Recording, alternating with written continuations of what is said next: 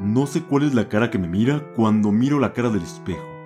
No sé qué anciano acecha en su reflejo con silenciosa y ya cansada ira.